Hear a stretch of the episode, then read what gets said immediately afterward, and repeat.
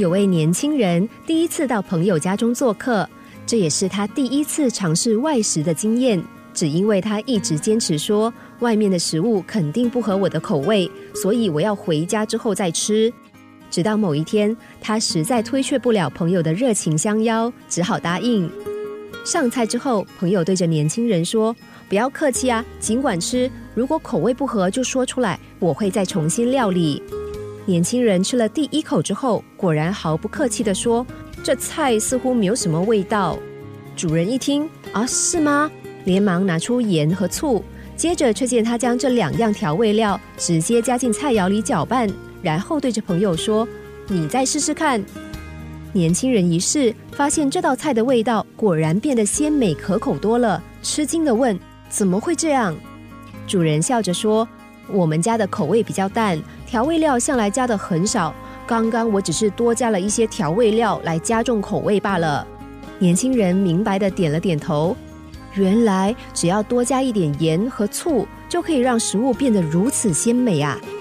回到家里，只见他拿出了盐和醋，思考着：只要加一点盐和醋，味道就可以变得这么好吃。那么，如果我多加一点盐和醋，不就能品尝到人间美味了？他想着想着，随手抓了一把盐放进嘴里，接着还猛灌了一大口醋。接着，年轻人满脸痛苦尖叫，有股又酸又苦又咸又涩的味道在他嘴里，甚至喉咙和舌尖还出现灼热的感觉。年轻人的味蕾受伤了，甚至连味觉也渐渐的失去了功用。只见他难过的说：“唉，我现在吃什么东西都越来越没有味道了。”故事里有对人们无知的嘲弄，也有减少欲望的隐喻。前者告诉我们，如果常识不足又知识有限，凡事都要谨慎应对，不能轻易尝试。最重要的是，如果不了解盐和醋的属性与功用，就要积极的找出它们的用途，了解成分和功效，然后再小心尝试最适合我们的口味才是。至于隐喻，是指故事中的年轻人回到家里面大口吞食盐和醋的情况。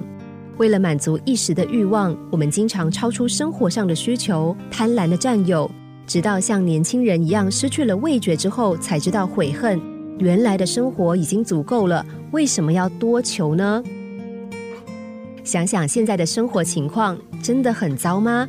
还是我们想要的东西已经超出了生活上的需要吗？